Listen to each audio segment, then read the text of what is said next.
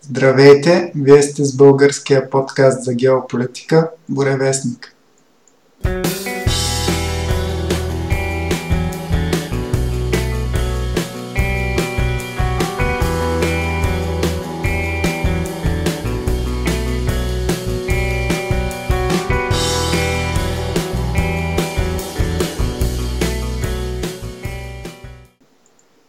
Това е нашия първи брой за новата 2021 година и юбилеен 20 подред.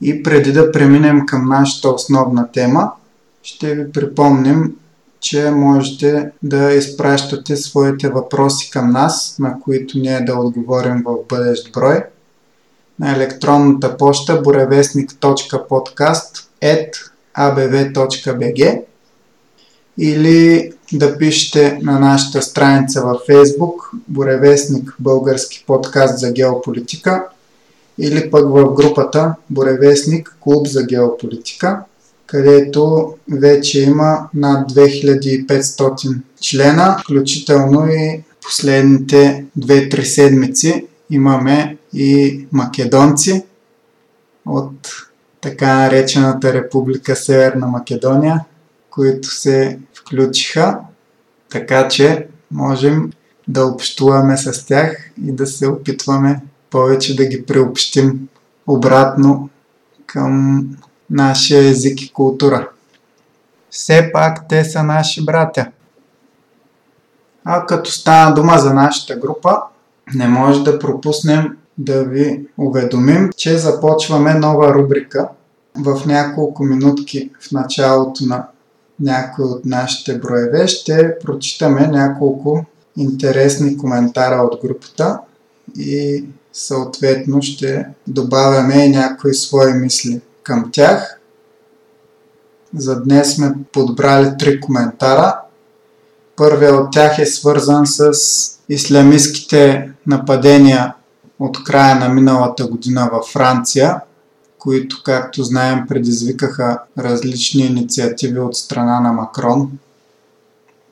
И под статия за едно от тези нападения, господин Живко Войников коментира последния начин.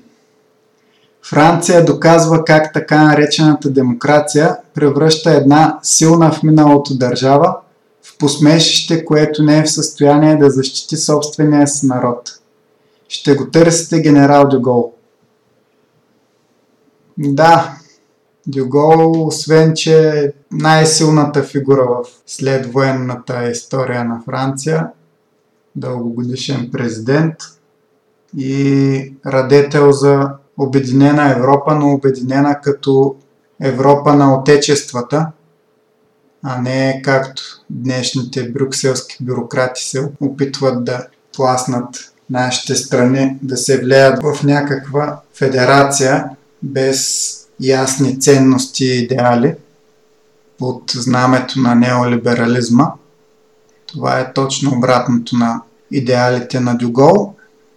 Освен това, с Дюгол се свързва и повратната точка в новата европейска история, която е преврата студентските бунтове срещу него за които има доста данни, че са организирани с голяма помощ на ЦРУ. По това време французите се опитват да затвърдят своята независимост, а на американците, които след като Втората световна война изтощава европейските държави изключително много, американците на практика превръщат силните европейски държави в свои васали – Очевидно това е така за Западна Германия. С Великобритания знаем какви са връзките. Опитват се да направят това и с Франция, но Франция, докато на власт е Дюгол, до голяма степен се възпротивява и в крайна сметка са задвижени тези студентски движения, левичарски, подпомогнати от ЦРУ, протести, в крайна сметка Дюгол е сменен. Един хубав ден ще стигнем и до темата Франция и до по-подробен прочит на тези събития, но там от свалянето на Дюгол безспорно започва опадъка на съвременна Франция. а до голяма степен и на Европа. След като това се случва, неолиберализма настъпва все по-силно и Европейския съюз постепенно тръгва по пътя към това да стане кръвожадното за власт чудовище, което виждаме днес. А, да, и както беше казал Макрон неодавна, преди около няколко месеца, че НАТО е изпаднал в мозъчна смърт. Точно когато започнаха търканията между Франция и Турция. Да. Какво искаш да кажеш? Действа по... Ако, ако имат либерална, либерален начин на мислене, няма да действа така, както биха действали китайците. Mm. Защото НАТО, защото НАТО е за европейс... голяма част от Европа с Америка. Китай до голяма част се погажда с Европа и поне иска, но с Америка не е така. Да, и всъщност Дюгол оттегля Франция от общото военно командване на НАТО 66-та година, но все пак Франция си остава член на НАТО и си участва в Съюза. Като спомена за влиянието на щатите, покрай встъпването в длъжност на Байден видяхме изключително васалното поведение на водачите на западноевропейските страни, включително и на брюкселските чиновници. Накратко се едно казваха, ура, сега като дойде Байден, щатите отново ще ни дундуркат и няма да се налага да вземем сами решения, което е изключително жалко от страна на хора, които претендират да са някакъв фактор в световната геополитика. Но да минем към следващия коментар, който сме подбрали. И той е на един наш явно доста начетен член в групата на име Стефан Христов. Във връзка с штурма на Капитолия на Американското народно събрание от 6 януари, който видяхме, той казва Финикийските знаци и подкупите на подходящите лица се оказаха по-силни и от всякакви атомни бомби, самолетоносачи и всякакви свръхмодерни оръжия. А корупцията при нас е била в космически мащаби, а при тях нашите корупционни схеми бледнеят пред техните като мащаб и количество. Според Гари Алан, изследовател и писател, цитат, ако проумеете че социализма не е система за разпределение на богатството, а метод за консолидация и контролиране на богатството, тогава привидният парадокс баснословно богати мъже да поддържат социализма ще престане да бъде парадокс. Вместо това ще се превърне в логично, дори идеално оръжие за властолюбиви мегаломани. Комунизмът или по-точно социализмът не е движение на потиснатите маси, а на економическата върхушка – И господин Христов продължава. През 1970 година в книгата си Истинският капиталист Скузен пише Властта от какъвто и да е вид поражда апетит за още повече власт. Почти неизбежно е желанието на изключително богатите хора да управляват не само своето богатство, но и това на света. За осъществяването и те подхранвали амбициите на жадни за власт политически конспиратори – посветени на отхвърлянето на всички съществуващи правителства и установяване на централизирана световна диктатура. Получава се логичният въпрос. Ами ако тези революционери излязат извън контрол и се опитат да отнемат властта на, от свръхбогатите, през 1938 година Мао Цзедун казва Политическата власт идва от цевта на пистолета. Или както е казал родоначалникът на клана Ротшилдови, че най-хубавото нещо на света е да управляваш парите на другите. И отново цитат накрая. Властта не е средство, тя е цел. Човек не установява диктатура с цел защита на революцията, той прави революция, за да се установи диктатура. Целта на преследването е преследването. Целта на мъчението е мъчение. Целта на властта е власт. Да, дълъг и съдържателен коментар – към който малко можем да добавим. А каква е връзката с штурма на Американското народно събрание? за който и във връзка с последващите събития пуснахме няколко статии в нашия сайт и на фейсбук страницата. Ами връзката е, че противниците на Тръмп, които, срещу които беше насочен този штурм, но очевидно без никакъв шанс да успее, а и да не говорим за теорията, че е имало внедрени провокатори, които да го направят възможен и после да бъде обвинен, разбира се, Тръмп за него и да бъде срината политическата му кариера, освен че му бяха откраднати изборите. Сега се опитват съвсем да го сринат и да не му позволят повече да се кандидатира. Каква е връзката между написаното от господин Христов? Ами, точно това, че за свръхбогатите, които налагат социализъм и за това, че властта не е средство, а е цел и целта на властта е власт. Той очевидно описва точно противниците на Тръмп и по-точно техните кукловоди зад колисите, глобалистическите кръгове, които виждаме днес, че се опитват да наложат един поне на думи ляв режим с най-различни социалистически и обещания за социална справедливост, но за всеки, който може да чете между редовете, както и направилия коментара наш член на групата, истинските цели са твърде прозрачни. Властта покваря човека, то и, да, и добър човек да се възкачи на власт няма да е добър за дълго, заради кръговете. Що, ме, що му е позволено да се качи на власт, много трудно ще се задържи. Ще го свалят. Ако, ако има добри намерения, няма остане на власт дълго. Да, очевидно и, и за Тръмп, дори да има симпатии към него, очевидно е, че далеч не беше някакъв свръхгерой, какъвто се надявахме да бъде в началото.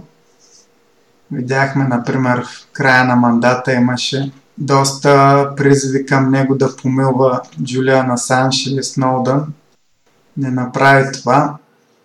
Ясно е, че Тръмп беше обвързан с дадени кръгове, но те просто бяха много по-слаби от своите глобалистически противници и затова и се стигна до тази кражба на изборите и свалянето му от власт. И последния коментар, който сме подобрали, е по-кратичък и е по едно скорошно събитие. Протестите в Холандия срещу мерките заради вируса на хората в различни европейски страни им писна от това затваряне, от загубата на права, макар и направени под претекста за запазване на здравето на хората. И излизат на протести. В Холандия имаше доста протести, изпълнени с доста насилие. И ако въобще са били споменати, са били споменати само с половиността от основните медии, но в интернет излизат кадри и снимки от разрушенията.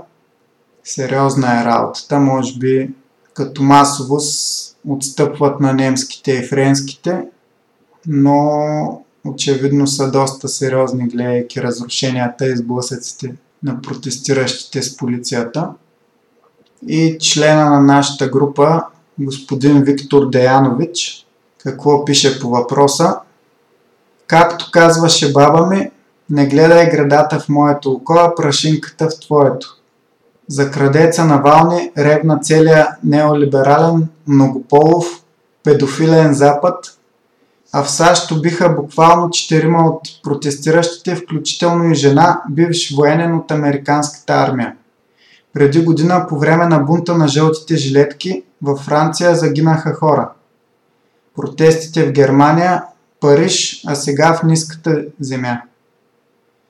Човечеството воюва за свободата си срещу готвения му от финансово-олигархичен наднационален елит, така наречен нов световен ред. Е, няма да стане. И отдолу е събрал доста харесвания господин Деянович и ние се присъединяваме към одобрението на написаното от него. И ние казваме няма да стане. Плановете за нов световен ред отново ще се провалят. Просто защото хората не са чак такива бройлери, каквито олигарсите на върха си мислят, че сме станали. Иначе, защо е библейският цитат в началото, който перефразира, че Запада ни казва не гледай градата в моето око, а прашинката в твоето и се споменава точно на вални. От една седмица ни надуват главата как в Русия го арестували, въпреки че руснаците си обявиха още седмици преди той да се прибере в Русия от Германия, където уж се лекуваше от предполагаемото натравяне с новичок. Вече говорихме колко абсурден е този сценарий. Руснаците бяха обявили, че ще го арестуват веднага, щом се приземи в Русия. И го направиха. Съответно започнаха протести от всякъде, от Европейския съюз, от Штатите и от други места. Естествено, нашия министър-председател не, не пропусна да се включи в хора, макар и с две изречения във Фейсбук. А, сега го използва е много умело да принуди и президента да вземе отношение, което би накарало или едната половина от поддръжниците му, или другата да се ядоса, защото ако подкрепи Навални, ще ядоса левите си привърженици от БСП. Ако подкрепи Путин в случая или каже, че се е вътрешна работа, работа на Русия, каквато е позицията на руското правителство, ще ядоса сега умилкващите му се представители на градската в големи кавички десница, а всъщност новата либерална левица, които недолюбват Русия, меко казано, и Путин съответно. Но за сега президента си прави оглушка и не влиза в капана, сложен му от Борисов. Както и да е, та идеята на нашия слушател е, че виждаме един вече продължаващ доста дни подред рев за Навални, а в същото време, включително нали, за протестите, които руската полиция осмири, без кой знае какво насилие в интерес на истината. А за протестите в Штатите, за штурма, за който споменахме на Народното събрание, където има 4 жертви, включително бивша военна. За протестите в Германия срещу мерките, за жълтите жилетки във Франция продължили повече от година. Протести редовно ги биеше полицията, имаше и жертви сега е в Холандия. Ако се споменат, се споменават неутрално и с по две-три изречения по, по големите неолиберални медии. А за Русия, понеже много се надяват да стане преврат, Путин да бъде свален, но никакъв шанс това да се случи. Но все пак Запада, чрез своите политици и медии, натиска в тази посока колкото може. Въпросът е в страхотния двоен стандарт за доста по-скромни протести в Русия. Ги въртим кадрите по големите глобалистически медии часове наред с коментари от кого ли не, от лъжи експерти. В България също има такива. А за протестите в западния свят срещу различни несправедливости – споменаваме между другото. За всеки човек, който се интересува дори съвсем бегло от това какви всъщност са нещата и разбира се, който не е отчаиващо пристрастен срещу Русия, каквито хора също има и които са готови да си затворят очите за всякакви глупости на Запада, включително и джендаризма и, и мигрантите и другите абсурдни неолиберални лъжеценности. Само и само да са срещу Русия. Има такива хора, за които дори геополитиката е като матч между ЦСК и Левски. Избираме си любимия отбор и викаме за него, каквито и простоти да прави. Дори и те да са вредни за самите нас. Да, откъде духа вятъра, оттам сме ние. Да, и такива има също, което е жалко и една от големите ми надежди е и с нашия подкаст да подпомогнем в някаква степен това глупаво разделение, защото естествено има и от другата страна за палянковци, които, за които всичко руско и всичко направено от руското правителство е добро. Трябва да имаме трезв поглед върху нещата, да гледаме първо българския интерес и чак тогава да според това, кое би било по-добре за нас, евентуално да вземем едната или другата страна в даден конфликт. И се надяваме с нашия подкаст да помогнем да, да осъзнаят, че от запалянковщина няма никаква полза, а по-добре е да пречупим нещата през призмата на българските интереси и да забравим тази пораженческа позиция, че ние не сме фактор, не можем да бъдем независими и трябва да сме или в сферата на влияние и съответно безволев васал на щатите, както смятат едната част от споменатите запалянковци или пък на Русия, както смятат другата част. Според мен има място за една сравнителна независимост и една свясна власт би могла до голяма степен да отстоява и нашите интереси. Дори бих казал, че в някаква малка степен напоследък сегашното правителство го прави. И визирам именно македонския въпрос, за който говорихме подробно в края на миналия брой, както и завършването на Балкански поток, разклонението на Турски поток, което правителството успя да осъществи. Този тръбопровод ще ни носи милиони всяка година от транзитни такси, по 250 милиона мисля, че годишно, което никак не е малко. И не трябва да забравяме, че дори ако в момента има и трезво мислещи хора, които не се връзват е така веднага на неолиберални идеи, промивката на молците става бавно и постепенно. Тези, които искат такива ценности да проникнат, са търпеливи, имат ресурсите да го направят. Ако трябва след 2-3 години пак ще пробват с подобни способи, ако трябва и 100 години си чакат, но имат ресурсите за да го направят. Трябва да сме много бдителни. Да не се проявяват ценности като, както виждаме, мъж с мъж, жена с жена, да се разбива традиционното семейство, да хората да са космополити, т.е. дърво без корен. Безродници. Безродници. Синоним на космополит. Точно, и то самата дума и горе-долу има такъв корен. И те нямат, т.е. те са отстъпници, те няма за какво да се застъпят чак толкова. Но не трябва пък да се застъпват за подобни неморални ценности. Няма, няма морал там. Място за морал. Това не е противоприродно е. Да. И да, както и ти каза, ако днеска не, не успеят, ще пробват и утре и в други ден и така нататък. Така че трябва да помним, че борбата е вечна. Тя няма да има край.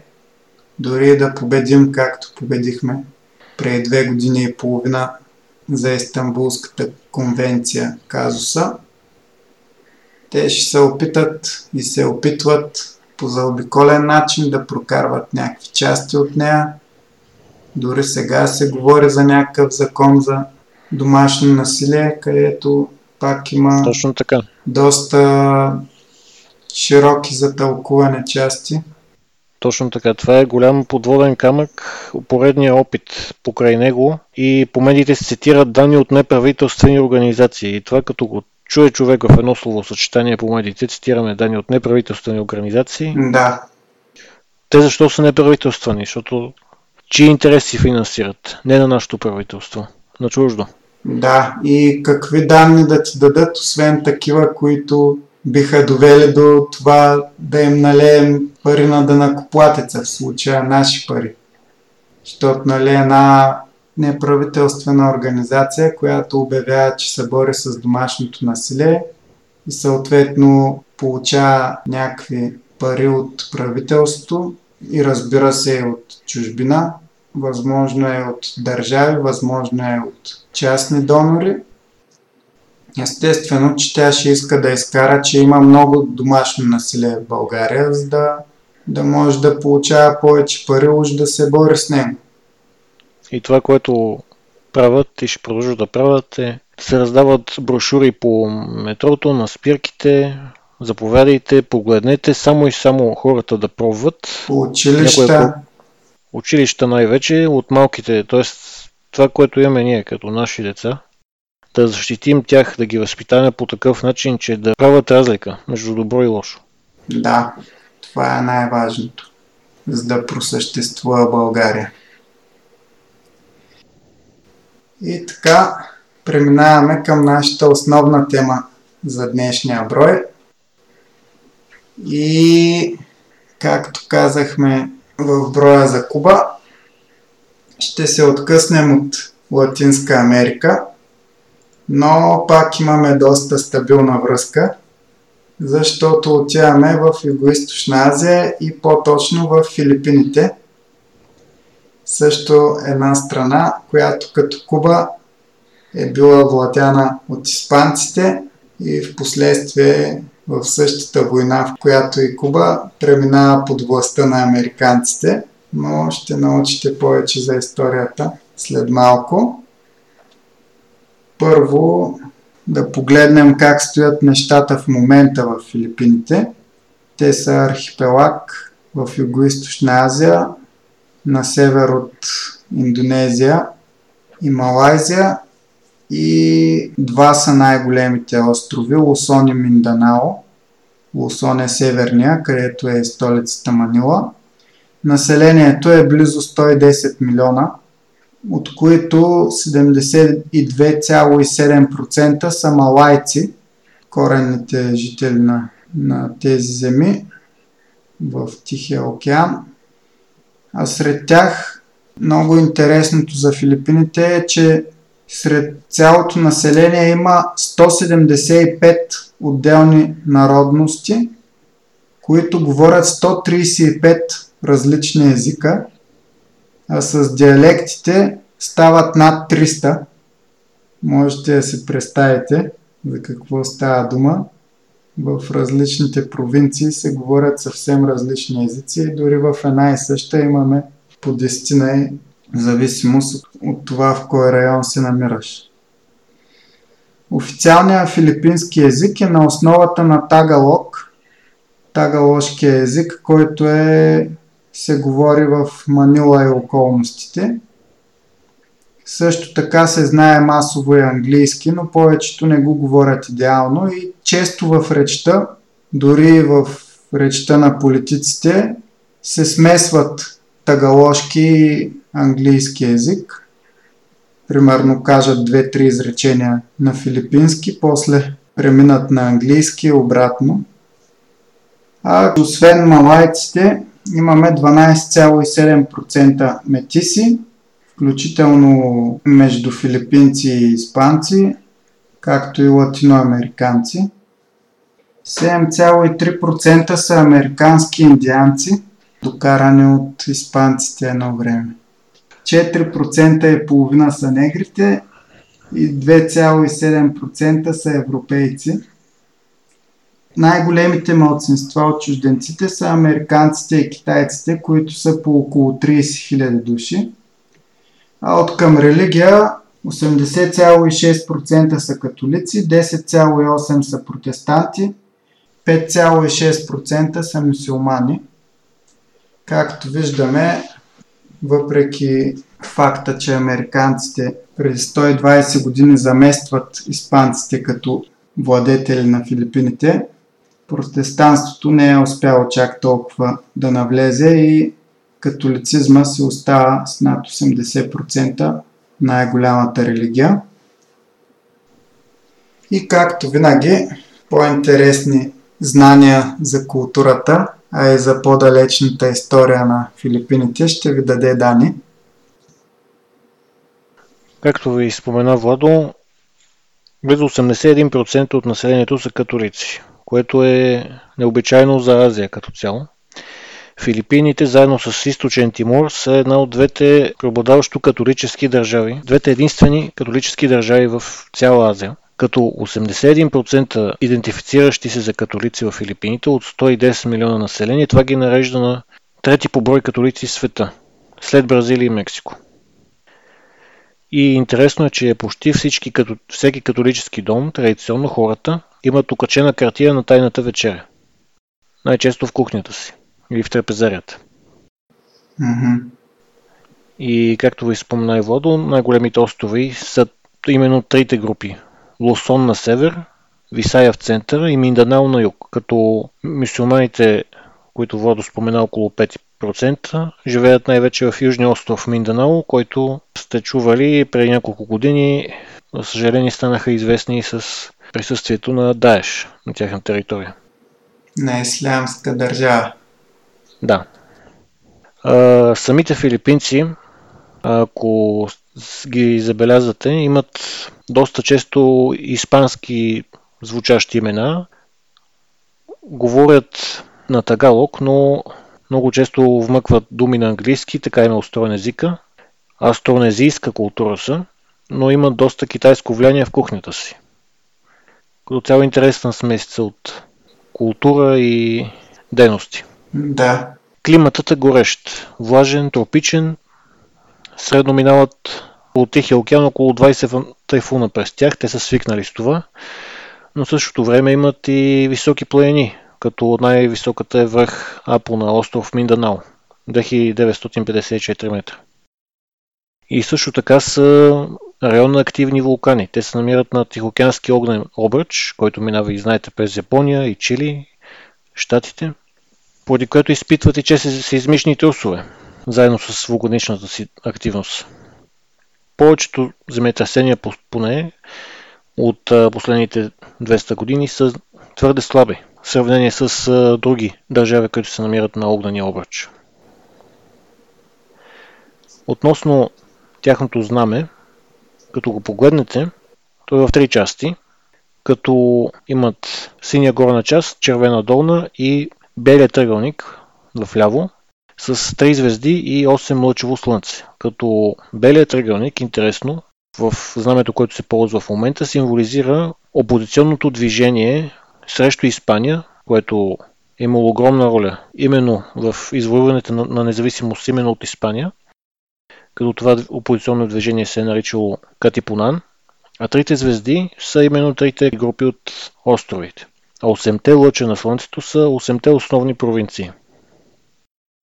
Ако погледнем герба на Филипините, той представлява щит, отново с горе трите звезди и имат синя лява страна и червена в дясната страна на самия щит, като в една от версиите на герба, който се ползва в момента е в синята част е американският символ орелът, а в дясно на червено е златен лъв, т.е. историческите връзки с Испания и САЩ. Интересни факти относно биоразнообразието в самата държава са, че всъщност най-малкото чифтокопитно животно в света е ендемит за Филипините и това е всъщност сърната мишка. Сърната мишка, пиландок се казва, и висока 18 см и е дълго около 40-50 см. Живее средно 14 години. Като сърната мишка е свързана и с фолклора на част от Филипините. Имат дори и такава легенда. В самата гора, както ние имаме самодиви и други подобни горски духчета, в някои части на Европа лепрекони, в Филипините си имат срана мишка или пиландок. И в една от легендите се казва, че сърната мишка среща един от предполагаемите престолонаследници на едно от обединените племена преди време и го кара да предаде тробада си с злато, за да се нахрани. И сърната го води до един кошер пълен с пчели. Тоест, това, което отразява духчето е по-скоро както са сатирите в някои легенди и фолклори в Европа, както и в Япония они или така наречените дяволчета, по-точно недоброжелателни духчета. А, мисиоманите в Филипините всъщност уважават именно сърната мишка и по-точно племето Малбок от най-южната част на Минданао, остров Минданао, в частта Палаван, те имат фестивали, в, което, в които почитат именно това животно, като покровител на гората. Също така в Филипините може да се намери една от най-дългите змии в света, като филипинският питон е една от тях и дължината му може да достигне почти 7 метра дължина. А най-голямата риба в света, не кит, защото кита не е риба, кита е бозайник, най-голямата риба в света е китовидната акула и тежи над 20 тона средно. Също така са втори по производство на кокоси след Индонезия в света. И филипинците се хвалят също така с техния особен лилав, с лилав цвят, сладък картоф. Убе, така се нарича убе, и от него правят всичко, от сладолет до всякакви манджи и торти. Често филипинците имат а, обичая да носят обяда си с тях където и да са. На, ако трябва да пътуват с градски транспорт, който между другото в Филипините е един от най-продължителните, просто толкова е населено, носят обяда с себе си и самата котия и храната в нея обичайно при тях се нарича балон, което интересно напомня с традициите в Япония. В Япония всички носят техното бенто или ол бенто, което отново е същото нещо. Хората си носят обяд, вместо да купуват от някъде, да са зависими от нещо, те си носят обяд и това е традиция, която очевидно филипинците са взаимствали до някъде от Япония, макар че Япония за кратко само владели Филипините. Най-голямото езеро в Филипините се нарича Лагуна Дабай. И в него, по средата му, има един малък остров Талим, който всъщност заедно с лагуната е кратер на спящ вулкан. И от самото езеро изтича река Пасиг, която минава през именно столицата Манила. Най-популярният спорт в Филипините не е футбола, а това е интересно боксът и баскетбол. Като от цяла Азия Филипините имат най-големи традиции в баскета. Като тяхната баскетболна лига е втората най-стара след тази на щатите. Очевидно, като са били колония на САЩ, са възприеми именно тази игра. Интересно е, че Филипините именно заради испанското си влияние до някъде много народи ги наричат нещо като кубинците на Азия – и това се подкрепя също така от факта, че най-много медицински сестри и персонал на медицински сестри като износ в цял свят излиза от Филипините. И почти всеки филипинец, било то мъж или жена, му е минавал някога през живота през ума, защото да не захвърля всичко и да не стана медицинска сестра. Относно бойните им изкуства, те имат тяхни собствени, като бойното изкуство Кали, това бойно изкуство всъщност е с а, оръжие, като това са две пръчки, които имат един лакът дължина. Ако си погледнете лаките, от лакътя до върха на пръстите. Две пръчки, по една във всяка ръка, като това бойно изкуство също може да го видите в голяма част от киноиндустрията. Например, ако се чували за актьора Джейсън Момоа, в един сериал, в който той участва в началото на кариерата си, когато вече изгрява като звезда. Това е Stargate Atlantis, като там, заедно с една актриса от Танзания, използват именно бойното изкуство Кали, като правят спаринг. И хореографията е наистина впечатляваща. Относно традиционната музика на Филипините, е интересно, че те имат така наречената носова флейта, както се свири на флейта вместо с уста с ноздрите си. и тази носова флейта се нарича тогали. А относно националните им танци, смята се, че техен национален танц е така наречения Тини Клинк. Какво представлява Тини Клинк? Това са два бамбукови пръта, около 2-3 метра дължина, може и повече, на решета, т.е. две по две, подобно на прескачане на въже, но с по две двойки бамбукови прътове и може и също така да са горящи и танцорите трябва да ги прескачат без да се спънат в тях. Относно облеклото на самите филипинци като традиции, това, което може да се забележи е традиционните носи баронг за мъже, риза с дълъг ръкав и кройки. И за жените имат испанско влияние, местиса, рокле за жени, като естествено от всичките етнически групи, които Владо ви каза, които са толкова много на брой, имат най-различни пък тяхни обичаи, както по подобие на американските индианци имат венец с пера на птици и някои групи имат племени татуировки, както са да речем в Самуа и част от Хавай, както и някои южни острови на Япония. Племени татуировки. Относно праисторията на Филипините, това, което се смята е, че най-първите заселници на Филипините естествено са дошли от континентална Азия, от Виетнам, Китай и от Индонезия, които пък са дошли от Индия, а пък тези, които са дошли от Индия са преминали през Арабския полуостров и дошли съответно от Африка. Но специално за Филипините, архипелагът се смята, че е бил населен още през палеолитната ера, като най-ранните човешки кости, открити на Филипините, са датирани от преди 20 000 години. Но има все пак някои учени, които предполагат, че на островите е живял Homo sapiens още дори преди цели 50 000 години, което за някои би се сторило невероятно. Но се смята, че там са живели ниски чернокожи хора, наречени негритус, които са предци на днешните така наречени итас, ако се чува, чувари, или филипинци аборигени. Т.е. както знаете аборигените в Австралия, подобни народи, но по-низки, дори по-моргави, и филипини аборигенци, наречени итас, идващи именно от Средна Азия в Филипините от преди 30 000 години.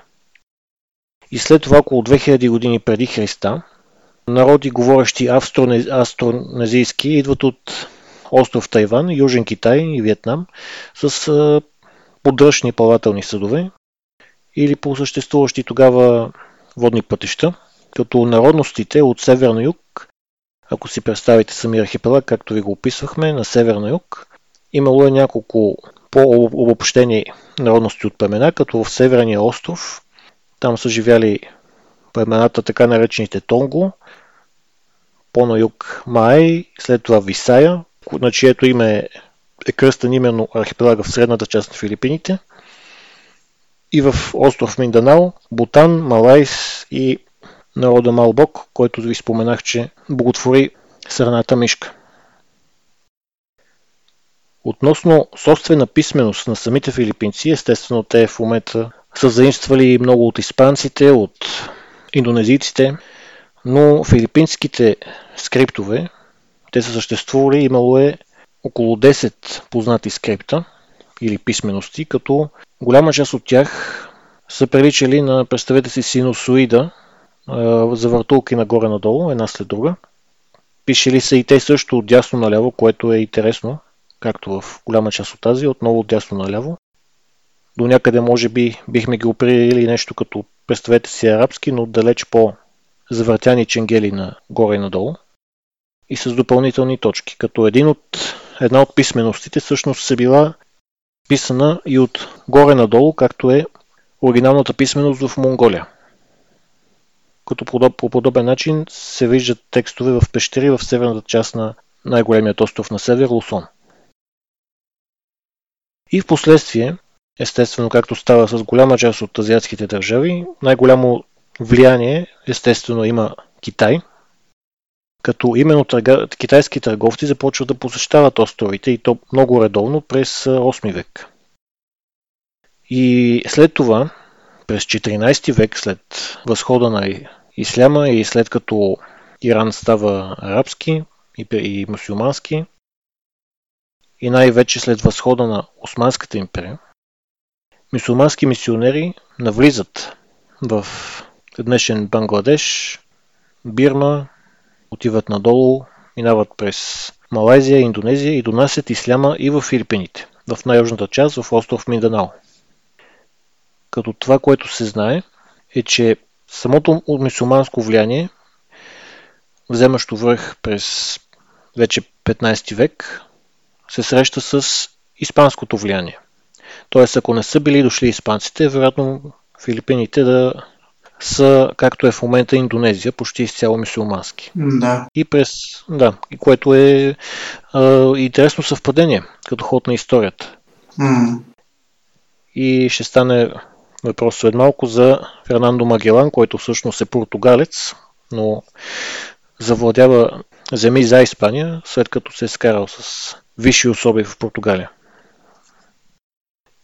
Но през 11 и 12 век реално на бреговете на Филипините акустират многобройни мусулмански, както естествено японски и китайски търговски кораби, чието моряци постепенно, лека по лека, започнали да се заселват на островите, за да установят постоянни търговски бази. Като през 15 век вече южните острови били ислямизирани в последствие на пристигането на многобройно мусулманско население, най-вече от малайски происход, които създали собствени султанати. Като за султанатите е интересно, като погледнете Филипините на юг, остров Борнео, ако знаете държавата Бруней, Бруней Дарос Салам, тя също е мусулманска. И това, което се знае за известни личности в самите Филипини, най-вече в остров Минданао, е, че именно през средновековието търговецът Магдум Чарам принася исляма и заедно с шариф Ул Шарим установява независимия султанат Сулу, който измества до някъде паралелно настъпващото пък индуистско влияние, защото индуистите също са настъпвали към Филипините. И кара владетеля по това време на островите в Минданао да приемат ислама и се жени за дъщерята на тогавашният владетел, който пък от своя страна неотдавна се подал на индусите и е приел името Раджа Пахунда, сега вече пък приема исляма. И този султанат Сулу се намира в северната част на Борнео, което всъщност пък в последствие са основите на днешен Бруней, както и Минданал в Филипините. Като този султанат започва да придобива автономност спрямо този, който е в Индонезия или така нареченият ното Майя, Майапахитско царство. И през 13-14 век между двете мусулмански държавите се водят войни – и така част от южните острови остават султанат. Относно името на самата държава Филипини, защо ги наричаме Филипини, като така ще встъпя с следващата част в историята е, че естествено Филипините идва от името Филип, кръстени са на Филип от Австрия, който всъщност става испански владетел на 16 януари 1556 г. Той става Филип II, крал на Испания до 1598 година. Интересна връзка има именно владението на Филип II, защото именно тогава голяма част от пробените ацтеки в Мексико, той ги праща на кораби заедно с ацтеки, дори май и испанци, както и туземци филипинци да се бият срещу настъпващите мисюлмани от Индонезия. А в мисюлманите в Индонезия са имали пък наемници дори от Османската империя, египтяни, сомалийци, индийци, дори суахили. Тоест, в един период от миналото, османски турци са се били с ацтеки. И то в Филипините. А самото испанско завладяване и колонизация става последният начин. Както ви споменах, португалският поначало мореплавател Фернандо Магелан, плавайки по знамето на Испания, достига Филипините през 1521 година. И първоначално, както може да си представите, от самите племена, той е посрещнат всъщност добре от повечето местни вождове. Но самите вождове го въвличат в битка пък с друго местно племе, начало на което е считаният пък за национален герой на Филипините днес Лапо Лапо. Няма силни данни точно как е станало това, но при самата битка на остров Мактан на Филипините, местното племе, което се бие срещу другото племе, което се е съюзило с Магелан, побеждава испанците и Магелан е убит. Точно там. Въпреки това, новината за новите земи е занесена в Испания и на 27 април 1565 година испанският конкистадор Мигел Лопес Легаспи, заедно с още 500 войници, вече установява първото испанско селище на остров Себу. Като естествено, католически мисионери, придружавани от войници, започват да обикалят островите, в търсене на хора най-вече, на новопоклонници да проповядват и успяват да покръстят мнозинството от местните жители – Естествено, построените са множество църкви и укрепления и гарнизони. Като град Манила, т.е. днешната столица на Филипините, е основана именно от Легаспи през 1571 година. И скоро се установява и регулярна морска линия между Манила и Акапулко. Като е известна тази линия между Манила и Акапулко като Манилския галеон – като галеон, това е на испански самия голям товарен кораб, понякога е придружен с оръжия, най-вече се използва за пренос на ресурси. Впоследствие обаче става така, че непоносими такси, наказания и други зло, злодеяния, прилагани към местното население, пораждат в единични случаи на бунтове в планинските части най-вече, на северен Лусон, т.е. най-северния остров и районите по крайбрежието, а пък мюсюлманите от южните острови на Минданао също оказват съпротива и испанските сили са принудени да се бият също така и с китайски пирати, японски и естествено с португалски, холандски и британски сили по това време, по които проявяват огромен интерес към островите. И едно от племената, племето Игород, населяващо северната планинска част на архипелага, както и ислямското население на юг, много други племена се съпротивлявали срещу самото колонизиране. Голяма част от селското население все пак запазва своя поминък, благодарение на наместа на испански монаси. Те никога не били задължени да плащат данък на колонизаторите. Някои от възстанията на местното население, включително и на китайска общност също, пребиваваща на островите, били подушавани с мирни средства. Именно от монасите. Историята на испанската колонизация на Филипините е подобна на тази на латиноамериканските страни, до някъде. Въпреки това обаче има три различия. Като едната е защитата на местното население от страна на религиозните ордени. С две думи, няма избиване на местните, както става голяма част Южна Америка. Вече ефекта на дребна шерка го има до някъде, но все пак, втора особеност, че са разположени на важни морски търговски пътища. Самите Филипини, островите служили като разпределителна база на стоките, които са тръгвали от Юго-Источна Азия към метрополията. И третата особеност е, че подчинението на Филипините, директно на вице-кралство Нова Испания, способства вече за създаването на генерално капитанство на Филипините. С две думи, по-голяма автономност, преди дори те сами да имат независимост поради възможността си и поради особеностите си. И от друга страна, пък испанците, в, които са пребивавали тогава в Манила, администрирало и Марианските острови, както и Палаус и Каролинас. Сабах също и за кратки, кратко и някои укрепления на бреговете на днешен Тайван. Като днешен Тайван, испанците имат име за него – остров Формоза. Така са наричали испанците днешен Тайван. А пък самото пристигане на, испанците на Филипините е спомогнало за обединяването в една държава на многобройните етнически групи вече, населящи архипелага. Европейските колонизатори донесли със себе си също и ралото и колелото, които не били познати до този момент, като това пък спомага за образуването на градски центрове и създали мрежа от пристанища, мостове, пътища, инфраструктура, което е спомогнало за процъфтяването на островната и международната търговия като испанските мисионери продължават да разпространяват католицизма, да го утвърждават и това спомага пък също така и за развитието на образователна система на острова, за да четат Библията и покрай нея да четат въобще. и се строят училища, дори университети. На територията на Филипините, както можете да се досетите, най-големият враг на Испания, естествено Великобритания, по време на 7 годишната война островите са окупирани от британски войски. Но така нареченият договор от Париж през 1763 година възстановява управлението на Испания и британците напускат Филипините същата година.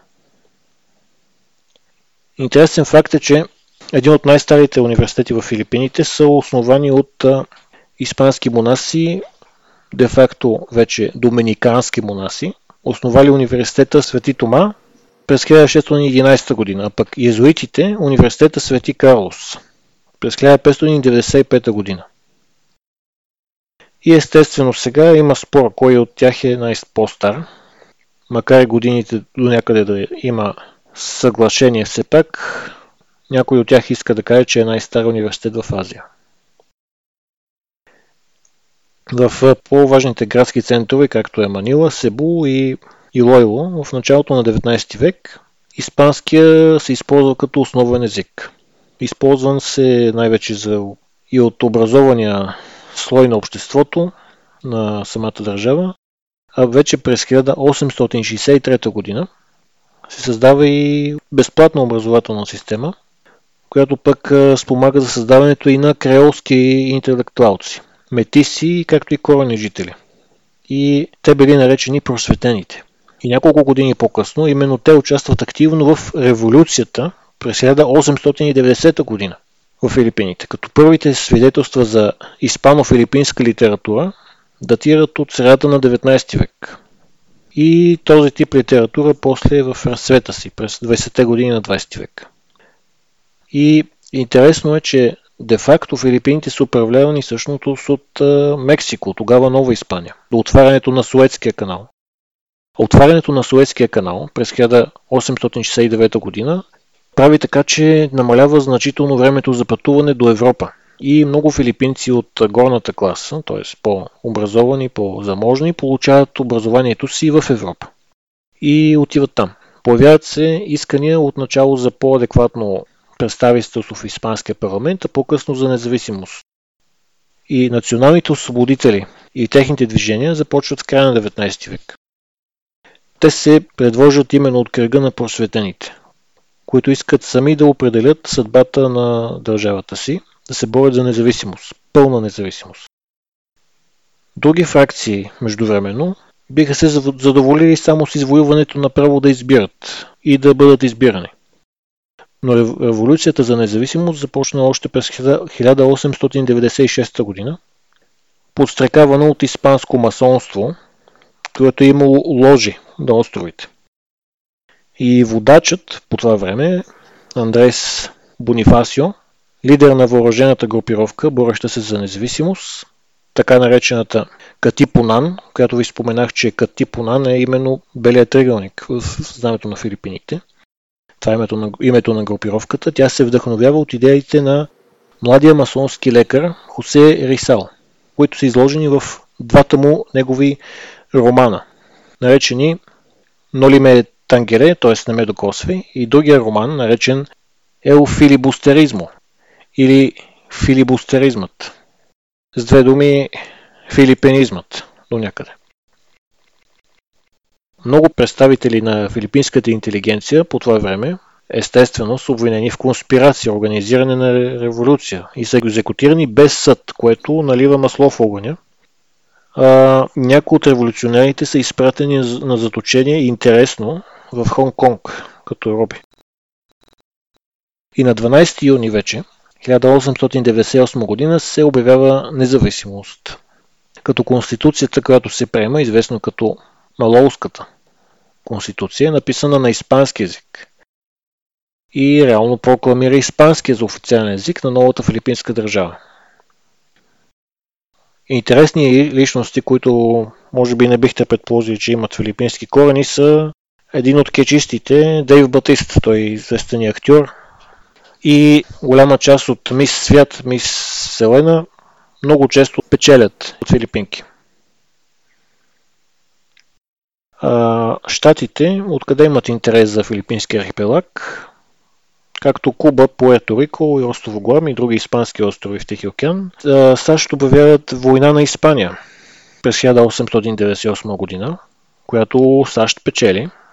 И вследствие на това нещо Испания губи последните си задокеански колонии.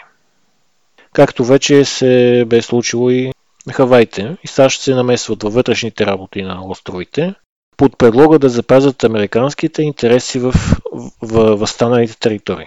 И САЩ побеждават Испания с по-модерните си за времето морски въоръжени сили и завършва с Парижкия брен договор на 10 декември същата година, 1898 година и с него вече Филипините и всички колони на Испанската корона в Карибския регион преминават под управлението на Съединените Американски щати.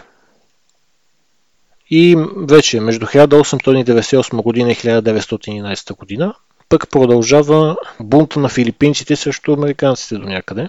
Филипино-американска война, като по време на нея 1 милион филипинци са убити в борбата си да сложат край на американската окупация на островите, като пък тя е предвождана от генерал Артър Макартър. След като филипинците помагат на американците във войната с Испания, надявайки се тя да им донесе независимост, на 12 юни 1898 за пръв път е обявена независимост от революционера Емилио Агуиналдо. А след края на Испанско-американската война, на 23 януари 1999 е провъзгласена Филипинската република – с демократична конституция, която е първа в Азия и Агуиналдо е провъзгласен за президент. Революционната армия под командването на Агуиналдо се състои не само от филипинци, а и от чужди офицери, например метиса полуфранцузин полуиндианец генерал Каиес, китаеца генерал Пауа и кубинеца адмирал Каталан, който е начало на флота. Това обявяване на независимост обаче не трогва американците, които явно имат други планове и преговорите между Испания и Штатите за съдбата на Филипините продължават. Изпратения на преговорите филипински представител не е допуснат да участва, защото правителството на Агуиналдо не е признато. САЩ решават да завземат Филипините, като принуждават испанците да им ги продадат срещу 20 милиона долара. Пуерто Рико и Гуам също са предадени от испанците на американците. Интересен факт е това, че брутният вътрешен продукт на глава от населението на Филипините в края на испанското владичество е втори в Азия след Япония. Президента на щатите Мак Кинли казва, че за щатите Филипините са дар от Бог и тъй като Филипините не могат да се самоуправляват, американците ще ги цивилизоват и християнизират. Но всъщност испанците ги християнизират вече от няколко века насам. Филипинската република на Агуиналдо се съпротивлява на американците и американците започват Филипинско-американската война на 4 февруари 1899 с убийството на трима филипински войници и последващо нападение срещу преградието на Манила Сан Хуан. Филипинците правят партизанска организация, в която се включват близо 100 000 души. Въпреки много по-слабото си въоръжение, състоящо се основно от лъкове и стрели, копия, ножове, партизаните създават боеспособна съпротива. Филипинците нямат иллюзии за тотална победа, но се надяват да, да нанесат достатъчно щети, за да загуби Маккинли изборите 1900 година от Брайан, който е антиимпериалист и вероятно би изтеглил войските. Но на 31 март 1899 столицата на републиката Малоус на северния остров Лусон, най-големия филипински остров, където е Манила, е превзета и Агуиналдо и хората му я преместват в Сан Сидро, по-на юг на същия остров – Американската пропаганда твърди, че филипинците измъчват и убиват жестоко военнопленниците и американците се опитват да направят такава медийна кампания срещу Филипините, но журналистите, които отиват на място, виждат, че отношението към американските пленници е добро и заради статиите си са изгонени от Филипините от американското военно командване. Войната обаче върви зле за Филипините на 13 ноември Агуиналдо разпуска войската и създава партизански отряди, които са без централно командване. Партизанската война върви добре в първите няколко месеца. Има няколко шумни победи и американците дават близо 500 жертви. Маккинли дори започва да обмисля оттегляне. Обаче в изборите в щатите Маккинли печели и после новия военен губернатор на Филипините, който и Дани спомена, Артър Макартър, налага военно положение и крути мерки срещу партизаните. Водачите, които са заловени, са заточени на остров Гуам.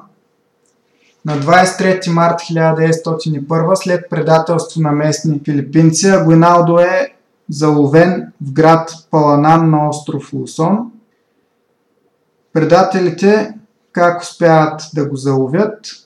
Те носят униформи на филипинската армия и вкарват уж като пленници американски войници при Агуиналдо, а после заедно с тях нападат изневиделица стражите му и го пленяват.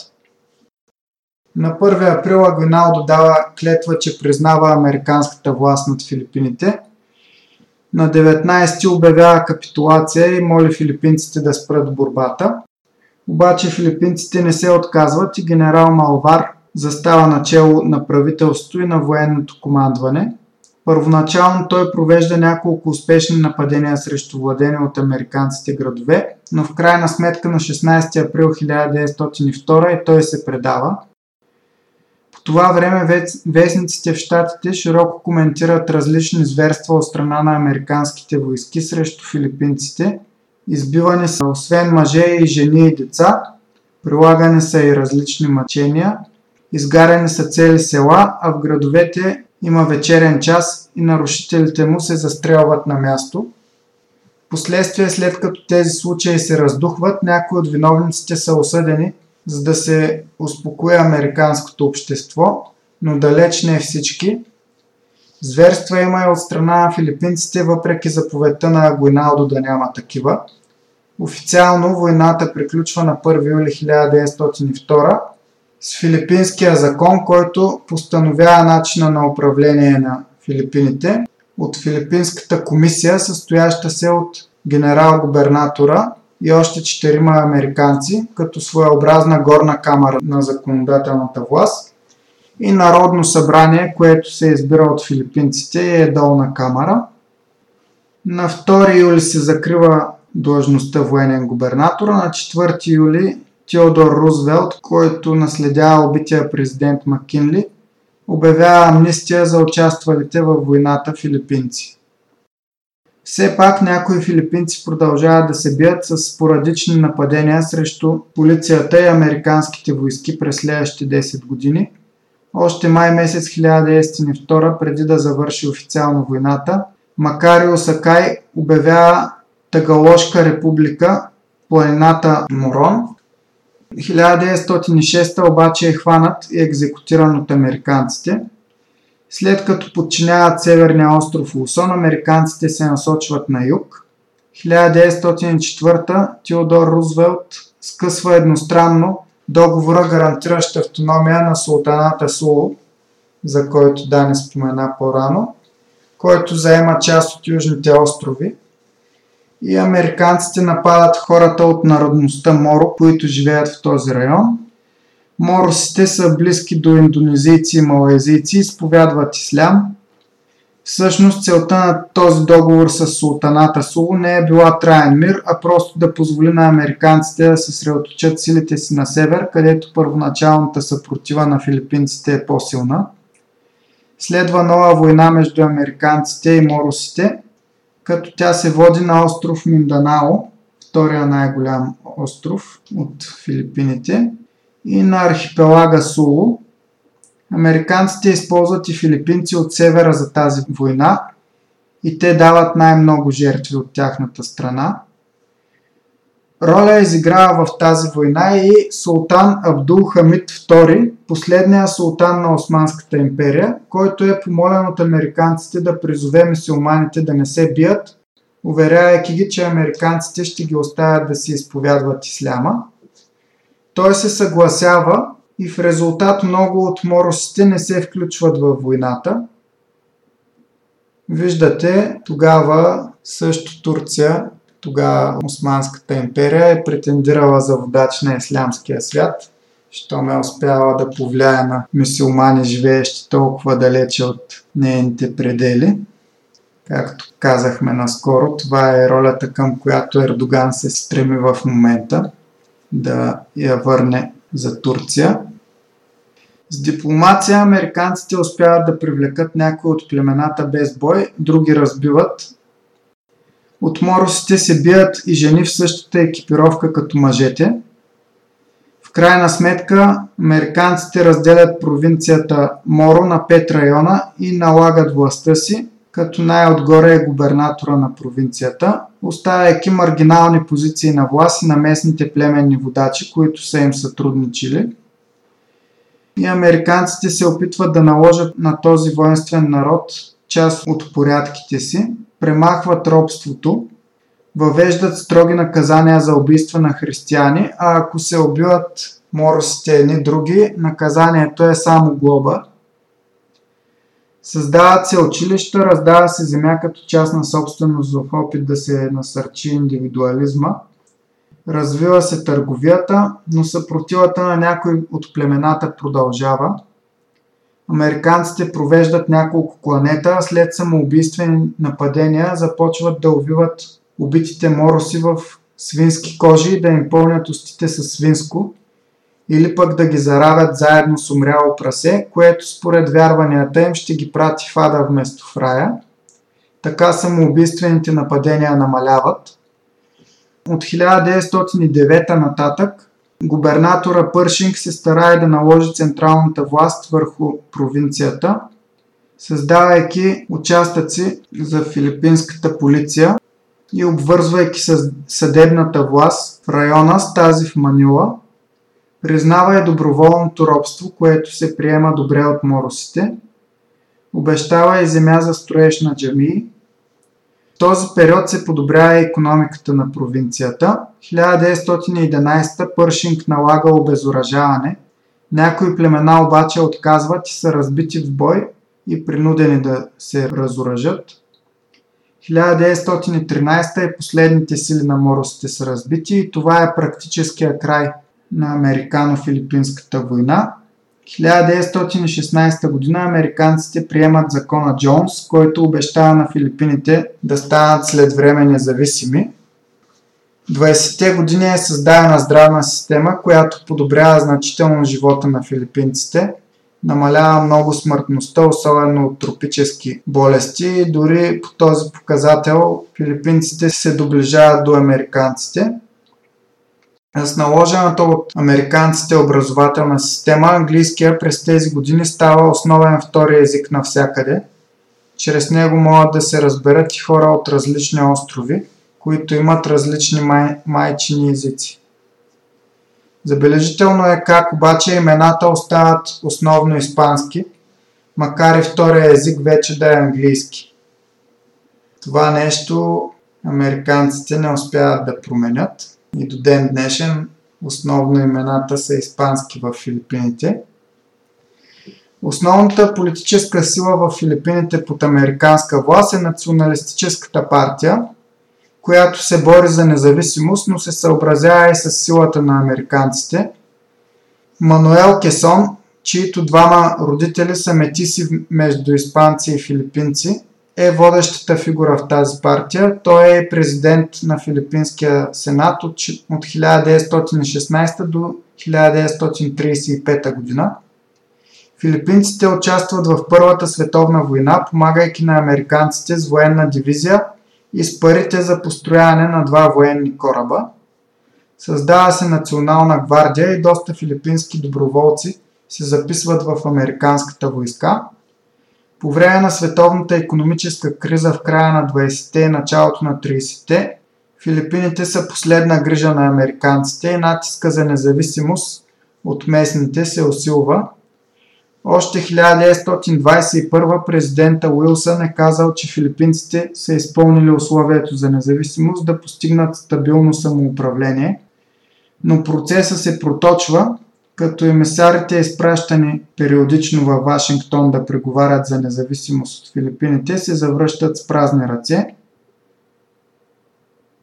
Всъщност, по това време за независимост на Филипините натискат и сили вътре в САЩ, например захарната индустрия и профсъюзите, защото филипинската захар и работна ръка са твърде ефтини и засягат интересите на тези групи. И така, 1933 година с закон американците обещават независимост на Филипините след 10 години, но запазвайки военни и морски бази – както и налагайки мита и квоти на износа.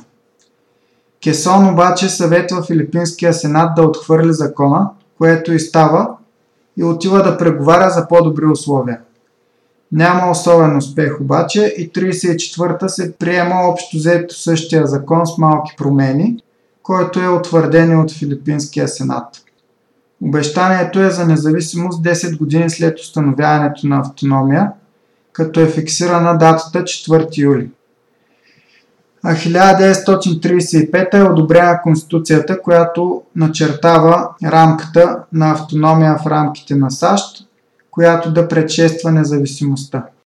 Всичко, освен външната политика, е оставено на самоуправление на филипинците.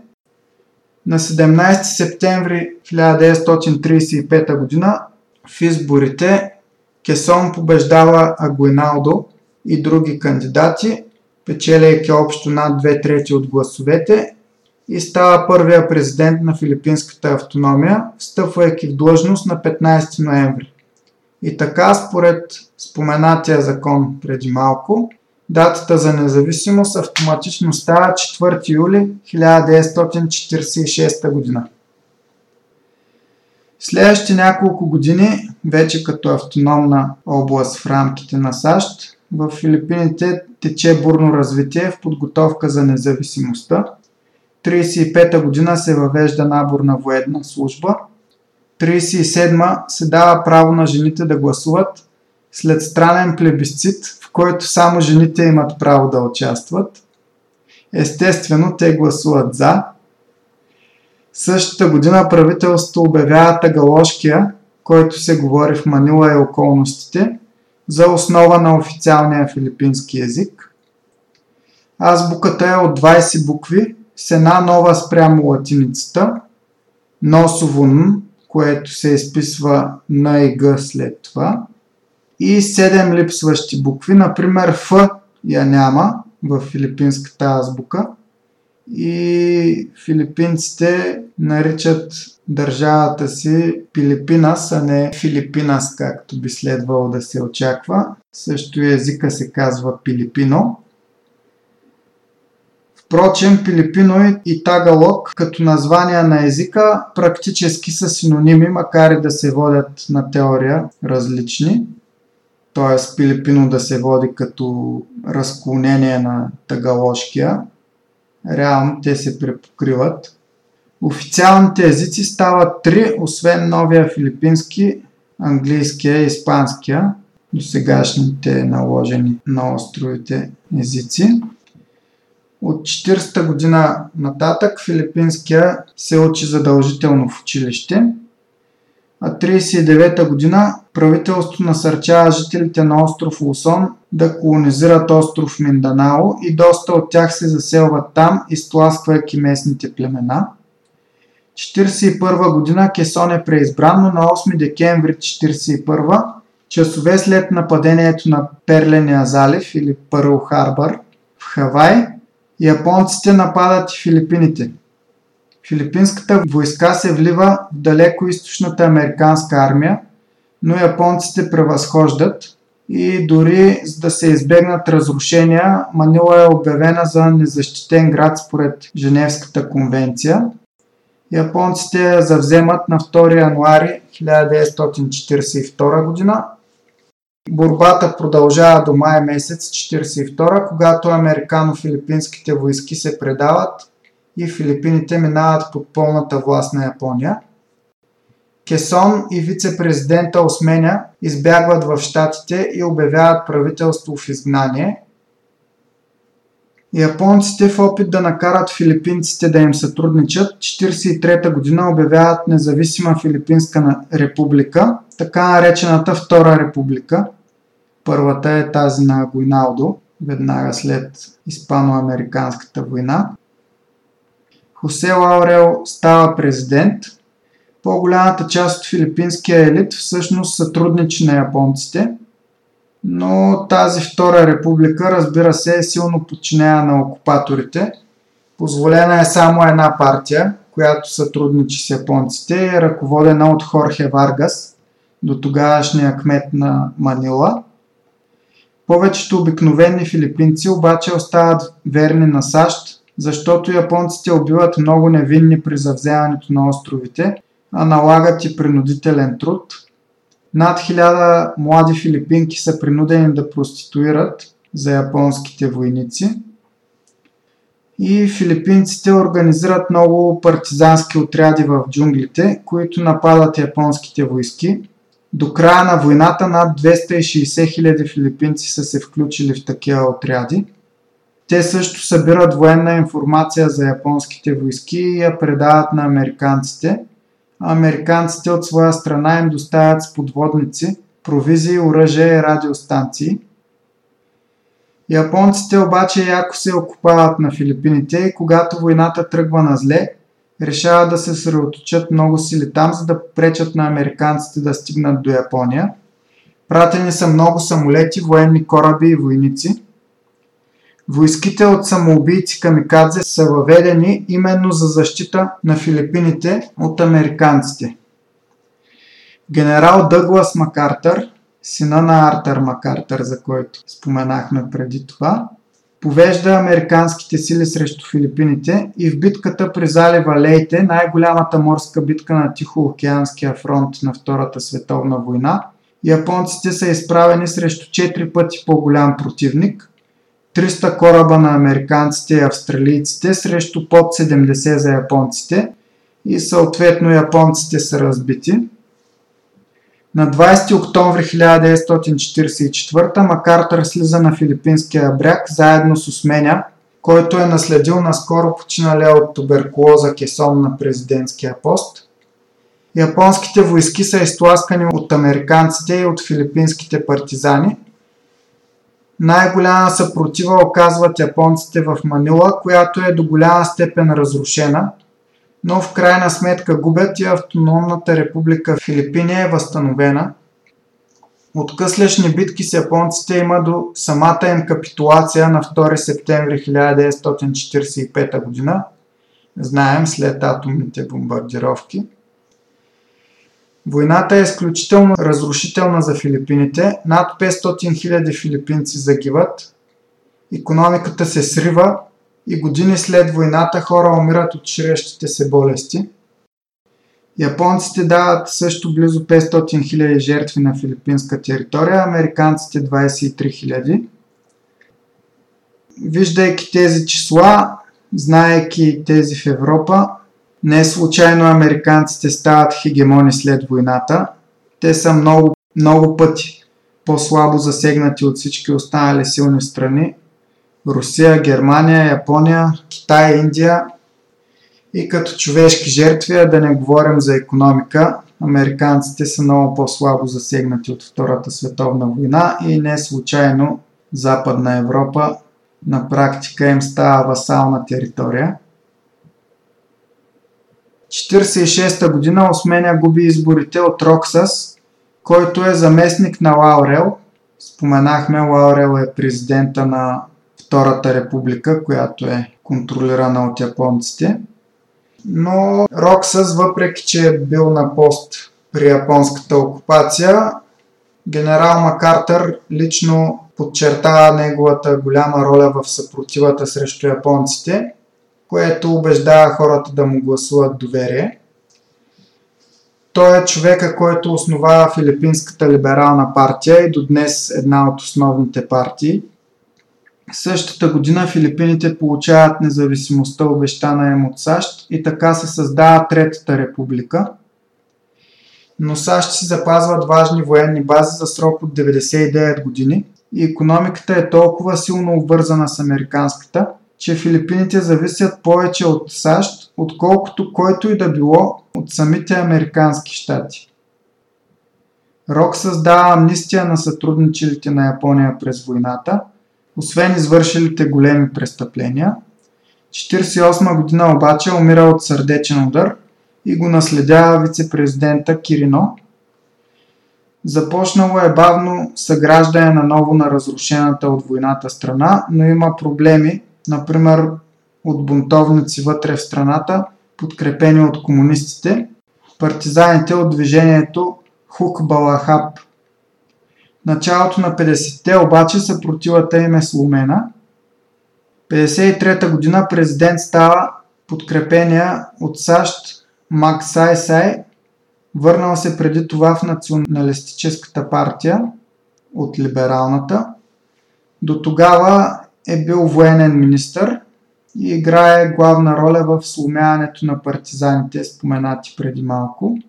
Завършило с тяхната капитулация 1954 година, вече когато той е президент.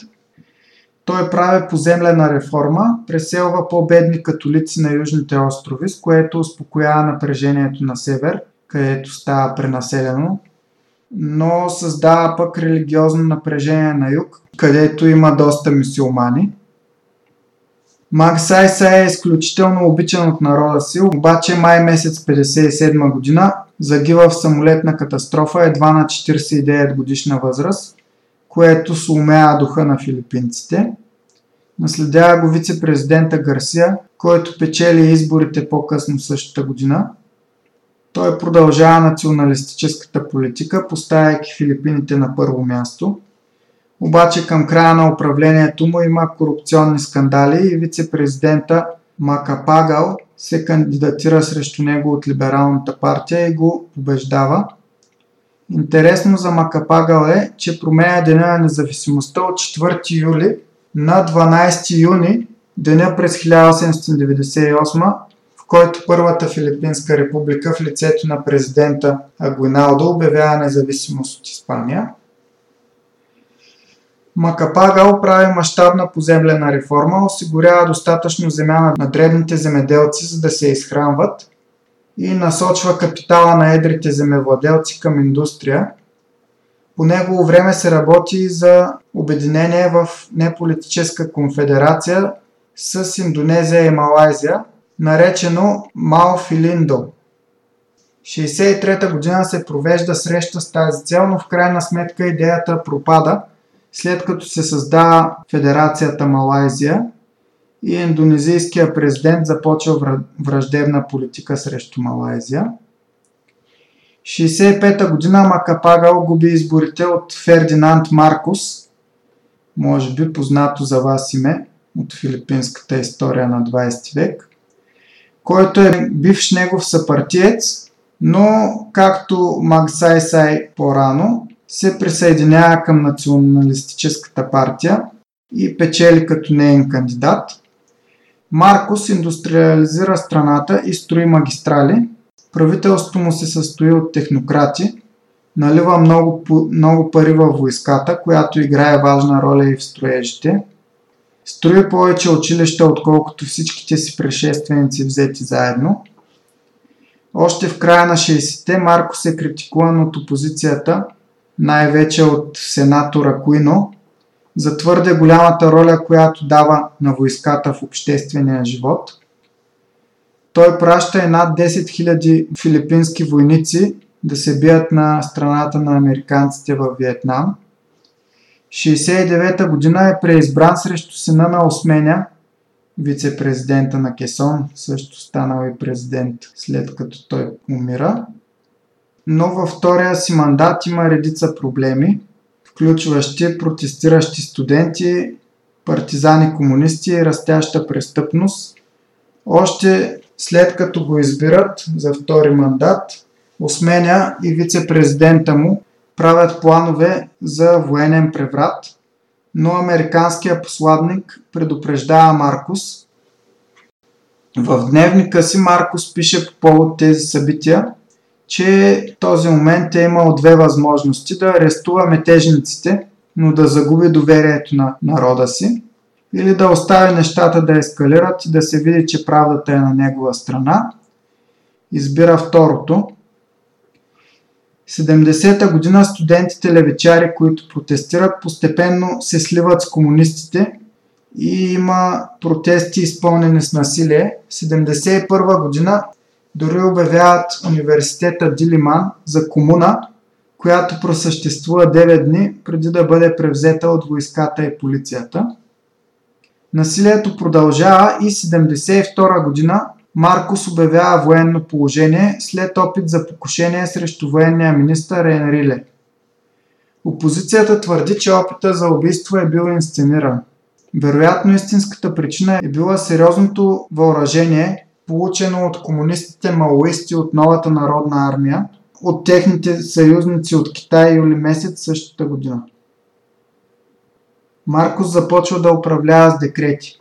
Арестува най-отявлените си политически противници, но понеже престъпността спада драстично при обявяването на военно положение и вечерен час, народа първоначално приема с радост военното положение, обаче военните убиват над 3000 души в 9-те години, в които военното положение продължава, основно политически противници на Маркус. Използвани са и мъчения – 1973 година се приема нова конституция, която нормализира военното положение, а по време на това военно положение моросите на юг се надигат и се формира Морския фронт за национално освобождение, който до 1996 година се бори с филипинските власти за независимост на мисиоманските територии. 1975 година близък сътрудник на Маркос избягва и разказва на американците за убийствата и мъченията на режима – 77 Марков признава за нарушения на човешките права, за които съжалява. 78 той създава партията Движение за ново общество. В първите години на военното положение економиката върви нагоре, но нефтената криза от 79 година причинява голяма инфлация заради големия скок в цената на петрола, което води до поскъпване на всичко останало. Като цяло економиката расте при Маркус, но се увеличава и бедността, като в най-бедните райони има много недохранени деца. Заради нефтената криза Филипините увеличават над 10 пъти външния дълг и Маркус завещава над 26 милиарда долара като дълг. По това време се вихри и корупция и някои оценки твърдят, че заграбеното от Маркус и близките му чрез различни схеми като заеми към свързани лица, комисионни, присвояване на международна помощ и други, възлиза на между 5 и 10 милиарда долара. Януари 1981 година Маркус прекратява военното положение в годината, в която Рейган, който му симпатизира, взема властта в Штатите и в която папа Йоан Павел II предстои да посети Филипините. Започва така наречената Четвърта република – обаче Маркос запазва голяма част от властта си, например да издава закони. Остават в сила и всички декрети от времето на военното положение. На изборите 1981 година опозицията бойкотира и Маркос печели с 88%. Любопитно е, че третия по сила кандидат в тези избори иска Филипините да станат 51 американски щат. 1983 година на летището в Манила е убит завръщащия се от изгнание в САЩ сенатор Акуино, дългогодишен противник на Маркус. Това предизвиква народно недоволство и натиск от американците и 1986 година Маркус свиква предсрочни избори. Противничка му е вдовицата на Акуино, според официалните резултати Марко спечели с 53,6%, но опозицията отказва да признае резултатите и с подкрепата на католическата църква и американците натискат Маркос да подаде оставка. Военният министър Енриле, същия след опита за убийство срещу когото 15 години по-рано е обявено военното положение, и шефа на полицията генерал Рамос се обръщат срещу Маркус и след масов тридневен протест на магистралата Епифанио де Лос Сантос, който нараства до 2 милиона души протестиращи, Маркус в крайна сметка подава оставка и избягва в Хавай, където умира 89-та година. Преди да умре, предлага да върне 90% от заграбеното богатство на филипинския народ, само ако му бъде позволено да бъде погребан в Филипините до майка си. Правителството на Акуино обаче отказва. Впоследствие 3,6 милиарда долара постепенно са върнати от семейството на Маркус, чрез различни споразумения с властите. 1993 година все пак тленните останки на Маркус са върнати и погребани в Филипините, а 2016 дори го преместват в гробището на героите, което естествено поражда протести. Жената на Маркус, Имелда, се прочува със сълчността си, имала е над 3000 чифта обувки. 1991 година тя се връща от изгнание и се кандидатира за президентския пост, но без успех. Три пъти обаче е избирана за народна представителка. Маркос има три деца от нея, плюс едно осиновено и едно извънбрачно. Синът му Фердинанд и най-голямата му дъщеря Имее също са политици и в момента действащи. При управлението на Акуино започва ерата на Петата република. В февруари 1987 година се приема нова конституция, която предлага автономия на областта Кордилера и на мусулманската част на Минданао. До голяма степен се възстановява демокрацията. Възстановява се двукамърното народно събрание, но правителството е доста нестабилно и има опити за преврат от страна на военните. Акуино приватизира много правителствени активи, като водоснабдяване и електроснабдяване. Затова обвиняват в слугинаж към олигарсите и американските корпорации. 1991 година изригва вулкана Пинатубо в средната част на остров Лусон и има 700 жертви, а 200 000 остават без дом. 1991 въпреки молбите на Акуино, Сената отхвърля удължаването с 10 години на предоставянето на военни бази на американците. Впрочем, двете американски бази, които са имали по това време, са също пострадват доста от изригването на вулкана. Декември 1992 година американците се изтеглят от последната си база и така приключва постоянното им военно присъствие на Филипините, продължило почти век – 1992 година в изборите, в които участва и Мелда Маркус, но остава седма, печели Фидел Рамос, ако си спомняте от преди малко, един от двамата предали Маркус 86 година, тогавашния шеф на полицията. Година преди изборите той основава партия Лакас, християни и мусулмани демократи. На изборите е подкрепен от Акуино, и печели с едва 23,6% от гласовете. Но в Филипините президентските избори са само в един кръг и този с най-много гласове печели. Впрочем, вице-президента се избира в отделни избори, провеждащи се заедно с президентските. И след Маркос филипинците винаги избират президент и вице-президент от връждуващи партии – Рамос се обявява за национално помирение и отменя забраната на Комунистическата партия. Създава комисия, която да преговаря с комунистите, с ислямистите на юг и с недоволни военни. 1994 година подписва амнистия за всички затворници от бунтовнически групи, както и осъдените за престъпления в борбата срещу бунтовниците, полицаи и военни. 1995 година китайците строят военни обекти на островите Спратли, които са оспорвани между Китай, Тайван, Филипините, Виетнам и Малайзия и дори Бруней има претенции за териториални води там. Настава дипломатическа криза между Китай и Филипините. 1996 година Рамос подписва мир с моросите на юг, слагайки край на 24 годишната въоръжена борба – Обаче от Морския фронт за национално освобождение, който подписва мирния договор, се отцепва Морски фронт за ислямско освобождение, който продължава въоръжената борба. 1998 година бившия актьор и до тогавашен вице-президент Естрада печели изборите с голяма преднина. Той се опитва да промени конституцията така, че да станат още по-лесни чуждестранните инвестиции, но не успява. 2000-та година обявява тотална война на ислямистите на юг. Превзети са 46 бази на Морския фронт за ислямско освобождение, включително и главната им база Абу Бакар. Октомври същата година обаче Естрада е обвинен в корупция и започва процес за устраняването му от поста, който обаче в началото на 2001 година се проваля. Това обаче предизвиква масови протести пак на прословутата магистрала Епифанио де Лос Сантос. Естрада губи подкрепата на войската и полицията и подава оставка.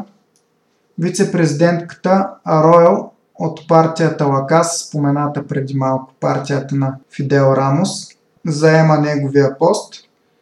Впоследствие Естрада се опитва да си върне властта пред Върховния съд, твърдейки, че само се е оттеглял временно, а не е подал оставка, но не успява и последствие е арестуван във връзка с обвиненията в корупция. Интересното е, че поддръжниците му правят нов протест на магистралата Епифанио де Лос Сантос, който е много по-многолюден от този, който го сваля от власт. Все пак да си припомним, че само преди 3 години той е спечелил с голяма преднина изборите. Затова и неговите поддръжници все още са мнозинство. И те дори се опитват да штурмуват президентския дворец, но в крайна сметка не успяват да върнат естрада на власт. Аройо, която е дъщеря на бившия президент Макапагал и фамилията Аройо е по мъж, управлява с доста нестабилна коалиция и дори 2003 година има военен бунт, който е потушен с цената на едномесечно извънредно положение. Въпреки всичко тя печели редовните избори 2004 година и продължава управлението си. 2005 излизат записи, които я уличават в изборна измама и има опит да бъде отстранена, но той не успява. 2007 помилва Естрада. Края на мандата си се опитва да промени конституцията и да направи Филипините от президентска република с двукамерен парламент в парламентарна република с еднокамерен парламент, но се проваля.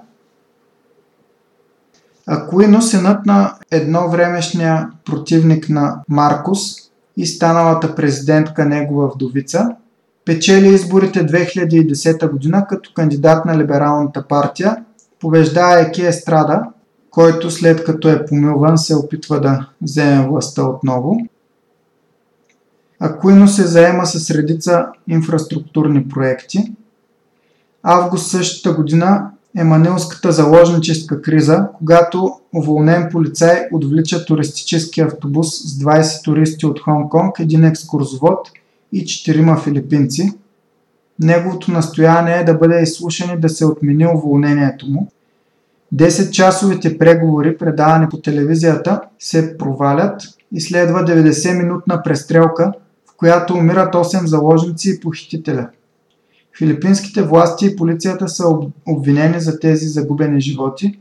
А Куино, който е поел преди това командването на полицията, поема отговорност за инцидента. По негово време още повече се влушава проблема с наркотиците, който се превръща в основна точка в кампанията на, на Дотерте.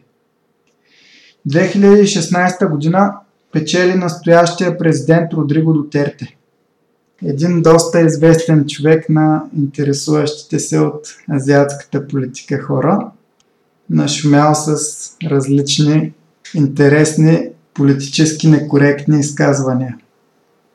До тогава той е известен като дългогодишен кмет на град Давао на южния остров Минданао, откъдето е той. Управлява общо повече от 22 години като кмет. Той е много обичан от съгражданите си, защото пази реда и законността в града. Изключително харесване и в интернет средите. от изключително опасен град с много престъпност, Дотерте успява да изкачи Давао на пето място сред големите градове в света по безопасност, като данните са от 2015 година. А 2019 година е избран за най-безопасен град в Юго-Источна Азия. Дотерте налага ограничение на алкохола през нощта, също и на тютюнопушенето и на скоростта на шофиране. 2015 година като кмет лично отива в един бар и накарва чужденец турист, който отказва да се подчини на забраната за тютюнопушене, да си изяде фаса на цигарата. Обвинение от международни организации за човешки права, че позволява отряди на смъртта да екзекутират престъпници в Давао. Той многократно се изказва, че тези отряди са работещи решения на проблема с престъпността. Даже го подозират съучастие на тези отряди, но разследванията не доказват подобно нещо. Международният наказателен съд все още разследва Дотерте във връзка с тези подозрения, а той оттегли страната си от него, след като това разследване беше обявено като отговор на войната му с дрогата, от която пропищяха всякакви международни организации. Изключително интересно е, че въпреки, че той е известен със своите изключително политически некоректни изказвания, които не спират и след като става президент, всъщност, като кмет, той въвежда за града си кодекс за женско развитие, който да налага правата на жените и уважение на достоинството им. Дори забранява в конкурсите за красота да има кръг, в който участничките са побански. Също така е защитник на хомосексуалистите и на еднополовите граждански съюзи, но не и еднополов брак. Дотерте е против аборта, какъвто е и закона в Филипините, но е за разпространение на средства против забременяване. Случаят, който превръща Дотерте в легенда в борбата с престъпността, идва едва една година след като е избран за кмет за пръв път – август 1989. Тогава има заложническа криза в град Давао. 16 затворника вземат за заложници 17 души протестанти, които са правили молитва в затвора преди това. Затворниците се оплакват от условията в затвора и искат да говорят с политици, които обаче отказват. Само 4 месеца по-рано същата група са взели други заложници и след молба на президентката Акуино да се реши мирно положението. Дотерте участва в преговорите и се съгласява да се размени за една майка с дете. В крайна сметка исканията на затворниците за по-добри условия, които първоначално са били одобрени, след като заложниците са освободени, властите не се съобразяват с исканията на похитителите и 4 месеца по-късно те правят този нов опит с вземане на заложници. Дотерте отново е сред преговарящите. Той предлага да влезе в затвора и да преговаря с тях лично, но военните и полицията му отказват, защото смятат, че ще бъде убит, тъй като снайперистите нямат видимост вътре в затвора. Дотерте в крайна сметка отказва да изпълни желанията на похитителите и те тръгват заедно с заложниците като живи щитове да се придвижват, но се завързва престрелка, в която е тежко ранено дете от заложниците и затворниците бързат да върнат заложниците обратно в затвора, като един заложник успява в суматохата да избяга.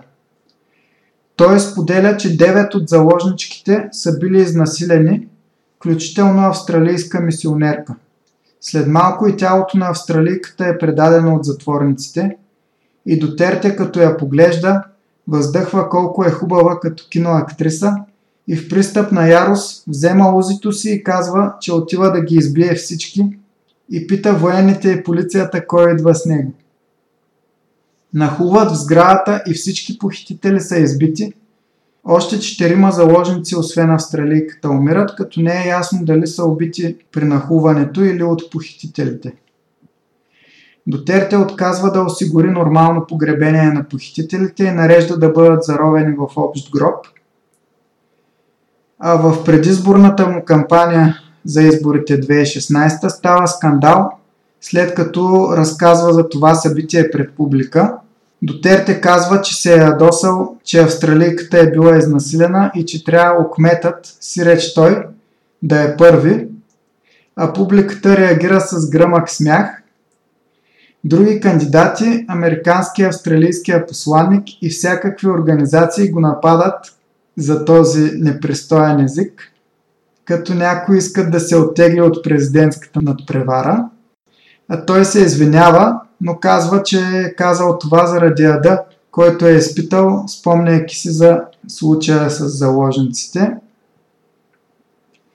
Всъщност Дотерте многократно обявява през 2014 и 2015 преди тези избори, че няма да се кандидатира, след като името му се върти в общественото пространство. Но поддръжниците му показват гореща подкрепа и го убеждават в крайна сметка да го направи. Интересно е да се знае, че Дотерте и неговата демократична партия на Филипините са федералисти, те искат Филипините да се превърнат в федерация, като се даде по-голямо право на самоуправление на различните народности на островите. Впрочем, доскорошната боксова легенда и сегашен филипински сенатор Мани Пакиао е настоящия президент на партията. Като економически възгледи Дотерте е по-скоро социалист, а по време на предизборната кампания той се застъпва силно за борбата с престъпността, с наркотрафика и корупцията. Обещава да вдигне заплатите на полицаите и военните, обявява, че президентството му ще бъде кърваво и ще помилва полицаи и войници, обвинени в нарушение на човешките права. Обявява се за преговори с Китай по въпросите с островите в Южно-Китайско море – крайна сметка печели с 39% от гласовете, с доста голяма преднина пред втория. И се радва на страхотна подкрепа от народа си, в първите година-две достигаща до 90%. Дори и днес, в средата на петата година от управлението си, подкрепата е малко под 70%. Много по-голяма от останалите политици в Филипините. Първата му работа като президент е да обяви война срещу наркотиците, като филипинската полиция и военните погват бандите, занимаващи се с наркотрафик. Наркобосовете заплашват да убият Дотерте, но той не се плаши от това, а ги приканва да опитат. В тази война срещу дрогата до сега са убити близо 6000, сред които и нарковождове и обикновени улични пласьори – от полицията и войската има 86 жертви до сега. На Дотерте в това начинание помагат дори комунистите от новата народна армия, както и Моровския фронт за ислямско освобождение. Те също трепят наркопласьори на своя територия. Дотерте получава подкрепа и от правителство на Китай и Сингапур с разузнавателни данни и пари, както и от американците при управлението на Тръмп. Дотерте призовава и обикновените хора да застрелват наркопласьори, когато международните организации надават вой заради тези действия на Дотерте, той им казва да не се месят във вътрешните работи на страната. Действието се развива 2016 година, още преди Тръмп да стане президент. Тогава президент е Обама който също изказва загриженост и в отговор до Терте му казва, че е кучи син. Това е едно от видеята, с които Дотерте стана известен по това време. Впрочем, друго интересно негово изказване по това време е, че казва за някои убийства на журналисти, че ако не са били направили нищо нередно, нямало е да бъдат убити. Дотерте има стабилна подкрепа от страна на моросите. Едно, че е от Минданао и второ, че е за федерация. Съответно да се даде на моросите по-голямо самоуправление. Тъй като опитът му да прокара федерализация е неуспешен, 2018 година Дотерте подписва закон, даващ право на самоуправление на Моровския район Бансаморо. Паралелно се води борба с ислямските терористи Малте, а по-късно и Абу Саяв, които са обвързани с ислямска държава. Дотерте се опитва да преговаря с Малте и да избегне война, но те го мотаят и не спират да тероризират обикновените хора. Опитват се да отцепят територия, след като се съюзяват с Абу Саяв. И от май до октомври 2017 се води битка между войската и тези две джихадистски групировки за град Марауи. В крайна сметка джихадистите са разбити, убити са и седемте братя Малте, както и командира на Абу Саяв, обявен за емир на Юго-Источна Азия от ислямска държава. В края на същата година Дотерте се отказва и от преговори с комунистите, защото те продължават да извършват терористични нападения и ги обявява официално за терористична организация. Във външната политика Дотерте се стреми към независимост и да бъде еднакво отдалечен от САЩ и Китай, вместо да заема страната на САЩ, както предшествениците си. Дори на посещение в Китай в началото на мандата си, прави изказването, че той, Си и Путин сега са тримата заедно срещу света. Това е преувеличение, разбира се, и все още военното сътрудничество с САЩ е по-силно. То до някаква степен гарантира и безопасността на Филипините срещу Китай. Интересно е обаче, че Филипините са сред 37 страни от ООН, които подписват декларация, защитаваща китайското отношение към уйгурското малцинство. Дотерти се опитва да строи военни съоръжения на спорните острови в Южно-Китайско море, но като цяло подхода му е реалистичен.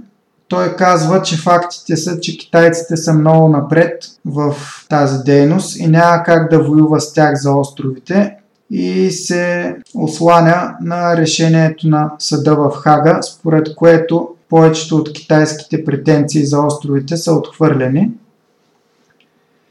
След като Обама си отива и идва Тръмп, отношенията на Дотерте с САЩ се затоплят. Тръмп го хвали за добрата работа в войната с наркотрафика, а Дотерте от своя страна моли Тръмп да е внимателен с Ким Чен Ун, защото неговата страна и Юго-Источна Азия като цяло би могла сериозно да пострада при горещ конфликт между Северна Корея и САЩ. В областта на економиката Дотерте обявява програма с над 100 големи инфраструктурни проекта и по над половината от тях вече се работи, а някои дори са завършени. Целите са намаляване на трафика в Манила, намаляване на бедността и економически растеж – Очевидно едва ли ще успее да завърши всички до края на мандата си, който изтича юни до година, но напредъка е доста голям. С вируса филипините се справят сравнително добре, имат под 100 починали на милион, което се обославя и от топлия климат. Както навсякъде обаче, там си има пълни и частични затваряния, като отделните области решават всяка за себе си нямаме едно и също ниво на мерките за цялата страна. Економиката обаче пострадва сериозно, особено в първите няколко месеца от обявяване на карантината. Безработицата става близо 18%. Очаква се тази година економиката до голяма степен да се възстанови. Някои по-интересни реплики на Дотерте. Когато организацията Human Rights Watch критикува Дотерте за войната срещу дрогата. Той казва, тази организация Human Rights Watch от Нью Йорк принадлежи на Сорос. Той е финансирал. Освен това, Сорос, който планира посещение в Филипините, вече след като президент е Дотерте, го отменя, след като Дотерте го предупреждава, че на тези острови има обявена награда за главата му.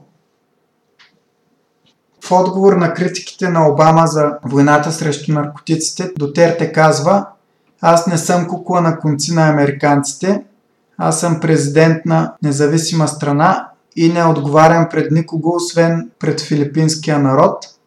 Кучи син, ще те рогая. Друга интересна реплика на Дотерте е понякога се изказваш по социално приемлив начин, но в края на краищата всичко опира до биология. Може би във връзка с жените е тази реплика. Също той е заявявал, не ме интересува дали ще горя в ада, стига народа на който служа да живее в рая. Какво казва още във връзка с човешките права?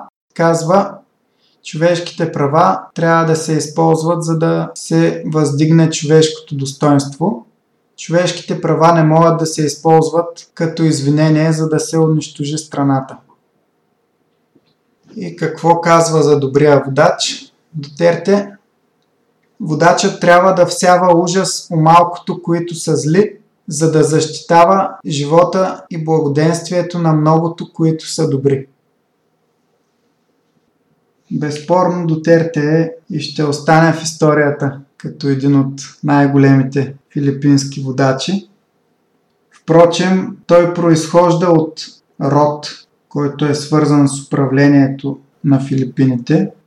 Има доста наброй такива родове, които наследствено са част от управлението. И дъщерята на Дотерте, Сара, се предполага, че ще участва в президентските избори до година и има високи резултати в проучванията. Всъщност тя в момента е кметица на Давао, наследяйки баща си след като той се кандидатира за президент.